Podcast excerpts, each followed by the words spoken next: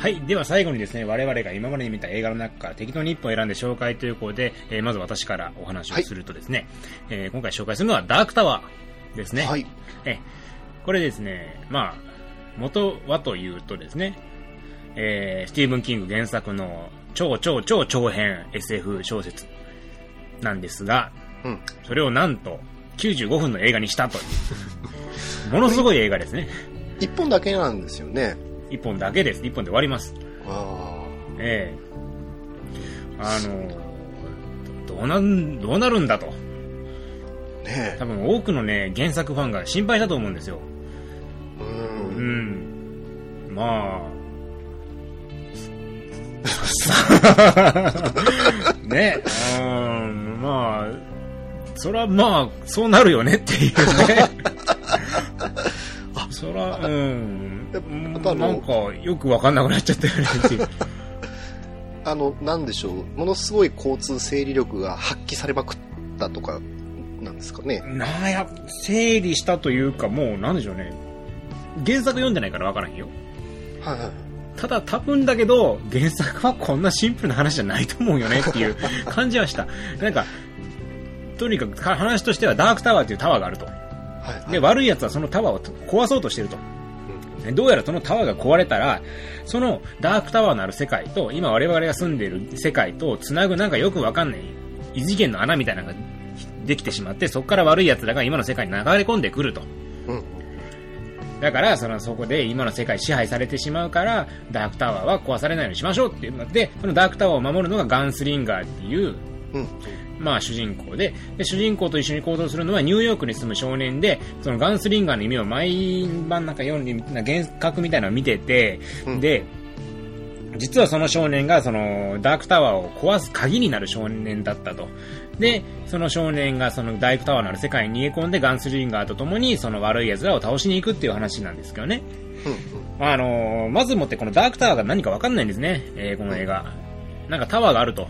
うん。でそれ壊れたらやばいんだけど、そのタワーの中に入ることないし、タワーに近づくシーンもないんですよ。あ、あれがタワーかっていうのもないんですよ。うん。神の視点からのタワーが映るだけであって、主人公誰、登場人物誰一人としてタワーに近づかないから、一体タワーが何してるか、まずこれよくわかんない。うん。で、タワーを壊すらしいんですよ。なんか子供たちがいっぱい囚われてて、その子供たちがなんか特殊な椅子に座られると、そのなんかエネルギーがなんか吸収してレーザービームを出すんですよね。で、それでそのレーザービームでダークタワー破壊するんですけど、このレーザービーム出すシーンがですね、画期的にね、ダサいんですよね。画期的にダサい。画期的にダサい。なんかね、変なね、建物の上からね、レーザーが飛び出るんですけど、まっすぐじゃなくて、虹のようにギューンって曲線を描いて曲がってタワーに当たるんですよ。うん。ダサいなと思ってね、なんかね、本当になんだろうなもう何年前だろうっていうぐらいの、まあ、ダサさで、しかもね、その、よく、その子供たち、いいっぱい捉えられてる、捉えられてる子供たちでパワー吸収してレーザー撃ったら、と塔が結構破壊されるんですよ。それなりに。じゃあ、そこにいる子供たちで塔破壊したらいいじゃんって思うんですけど、なぜか主人公の男の子を捕まえようとすると。うん。なんでその子じゃないとダメなのか理由がまずわかんないですよね。うん。だからで、あと、その、敵役一人倒せば OK っていう点も、まず、規模が小さい。そう壮大なファンタジーなだったはずなんですけどね。そうでん、その異次元の扉を開くって言うんですけど、その敵役普通にニューヨーク行けるんですよ。うん？なんか普通になんか自分の持ってる機械とかで自由に行き来できるし、その人の、その組織の規模も数人ぐらいしか出てこないんですよ。うん、じゃあ全員その扉使って出て行ったらよくねっていう。そうね、ダークタワー壊したら、壊さなくてもよくねっていう感じ、あんまり意味感じないですね。意味感じないですね。うんで、あとね、ところどころでなんかそのいろんな登場人物が出てくるんですけど、全員ね、その場限りなんですよね。ああ、ちらっと出てきて、そのまま、なんか、なんか、横あと、あとあと、あとあと絡まない、その、結構出てくる登場人物たちが。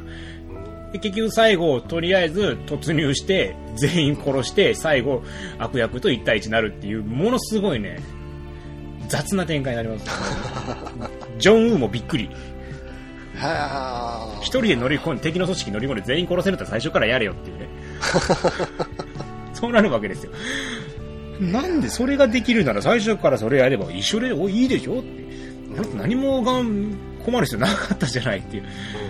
それ、それよりか、もう他の人を集めてみんなで行ったらもっと簡単に終わったのに、この話っていうね。うーんいや、本当にひどかったなっていうね。残念だったな、これはな。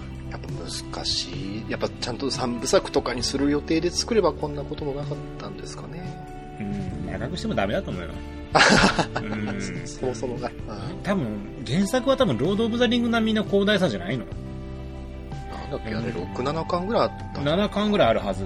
うん。なんか、昔、なんかち、あれかな、中学生ぐらいの時に確か出たのかな。で、僕、1巻と2巻確か買ったんですけど、うん。その1冊1冊が文庫版なんですけど、うん。6巻以上あるくせに全部分厚くて、こ心折れてやめたっていう。うんなるほど。まあ、だから、しうん、これに関しては、まあ、うん、まあ、うん、まあ、まあ、うんあーどう夜中にポップコーン食いながらでも見なくていいな。あ、もう、あの、ストレートにダメな感じですね。あそうです。ね。うん。映画館に行ってがっかりしました。あ、はい。あそっか映画館かあこれは本当に残念な映画だったと思いますので、えー皆さん見なくていいと思います。はい。はい次。はい。えーっとですね、私はですね、ちょっとヘルレイザーの話題があったので、えーっと、2月の18日かなに DVD 発売になったですね、輸入版、まだ輸入版だけなんですけど、うんヘルレイザーえーの最新作ですね、ヘルレイザージャッジメントを紹介したいと思います。はい。はい。えっ、と、まあ、ヘルレイザーシリーズ、これで何本目だ ?8 本目か9本目ぐらいだったと思うんですけど、うん。まあ、あの、ヘルレイザーシリーズはですね、まあ、1、2、3と、えー有名になってですね、うん4で宇宙に行って、ピンヘッドが、うん。え、で、5本目、6本目からですね、だんだん低予算になってですね、うん。えー最近は本当にあの、目も当てられないような、うんうんうんえーシリーズ映画が非常に多いんですけど、ですね。えまあ、それのですね、えっ、と、まあ、復活作になるかならないかみたいなね、感じの、えうん結構久しぶりに出たヘルレイザーの新作でした。はい。うん。で、まあ見た感じですね、えっ、と、散々ちょっとひどい目に遭ってきたので、うん。あの、全然期待してなかったんですけど、うん。まあ意外と悪くはないかなっていう感じでした。ね。うんはい。あの、はっきり言っても予算なんか全然もう見てても、あ、ない中ですっげえ頑張ってるなっていう感じはありますので、うんなんだろう。やっぱヘルレイザーの1、2、3とかを期待してみるのは間違いですけど、うん。あのーまあ、案外悪くないかなっていうう。ん。あの、特殊メイクなんかやっぱ頑張ってますしう、ん。あの、冒頭からですね、もう、もう結構、あれですね、第5話祭りと言いますか、ほええ、あの、なんかギレルモ・デルトののね、ヘルボーイに出てきたようなキャラクターとか、う。うん。あとはあの、サイレントヒルの、なんぼだな、4とかな、それぐらいに出てきたようななんか、デブの殺し屋みたいなやつもいっぱい出てくるんですけど、うん。それがもうあの、とにかく冒頭からですね、人間を解体しまくるっていうああ、いいですね。はいうんうんええまあ、っていう感じの映像はちょっといっぱいあったので、で、ストーリーがですね、あの、ちょっとユニークな話で、うん。あの、まあ、このピンヘッドってこう人の魂を奪っていくキャラクターじゃないですか。で、地獄はそれをね、地獄が求めてるので、セノバイトのピンヘッドたちがそれをね、上司に言われて、あの人間が狩りに来るみたいな話なんですけど、あの、最近ちょっと人間の魂が取りづらいと。うん。うんなんか、妙にね、技術発達しちゃってるから、うんだんだんこう、地獄に来てくれる人たちが減ってきちゃってるんだよね、みたいな。なるほどね。不作なわけですね。そうなんですよ。まあ、地獄も不景気っていう感じですよね。ううんで、まあ、その、じゃあどうやって回収していこうかって言って、まあ、悩んでいくっていう話ですね。はあ、なるほど。彼らも困ってるわけですね。困ってるんですよ。やっぱ地獄もね、地獄で大変なんですよ。やっぱどこも大変ですね。そうなんですよ。ううん。で、まあ、それにですね、あの、狙いを定められたですね、えー狙いを定められたという、まあ、それに伴ってなんか、最近連続殺人みたいなのがちょっと起こってて、ん。あのーそれがプリセプターっていう連続殺人鬼なんですね。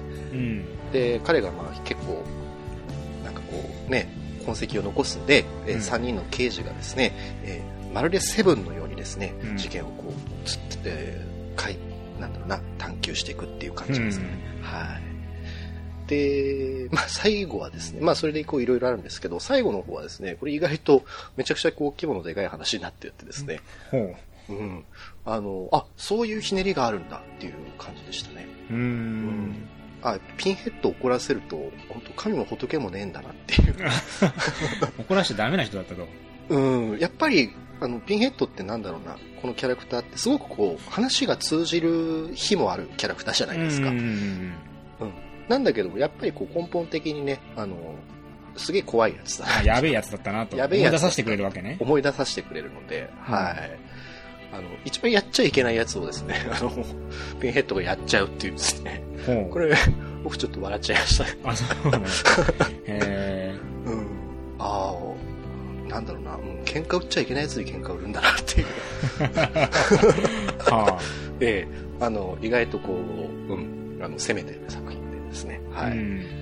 まあ、あの、多分これ日本版もちゃんと出ると思うので、うん。うん前作のヘルレイザー・レベレーションズだったかな、うんあれよりは100倍いいですね。はい。100倍いい。100倍いいですね。はい。うんテイクさんホラーとしてはなかなか結構、僕は面白かったと思います。うんはい。ね。はい。はい。というわけで、えー第59回ね、お送りしてきましたけども、今回はなんか二人とも長かったね。そうですね。お互い、えー30分ずつぐらい話し合いましたね。はい。やっぱなんか、今年ベスト級がね、そうですね。やっぱこう来ちゃったということで。好きな映画だったんでしょうね。やっぱうね。ん。そらね、話しちゃうよね。うーん。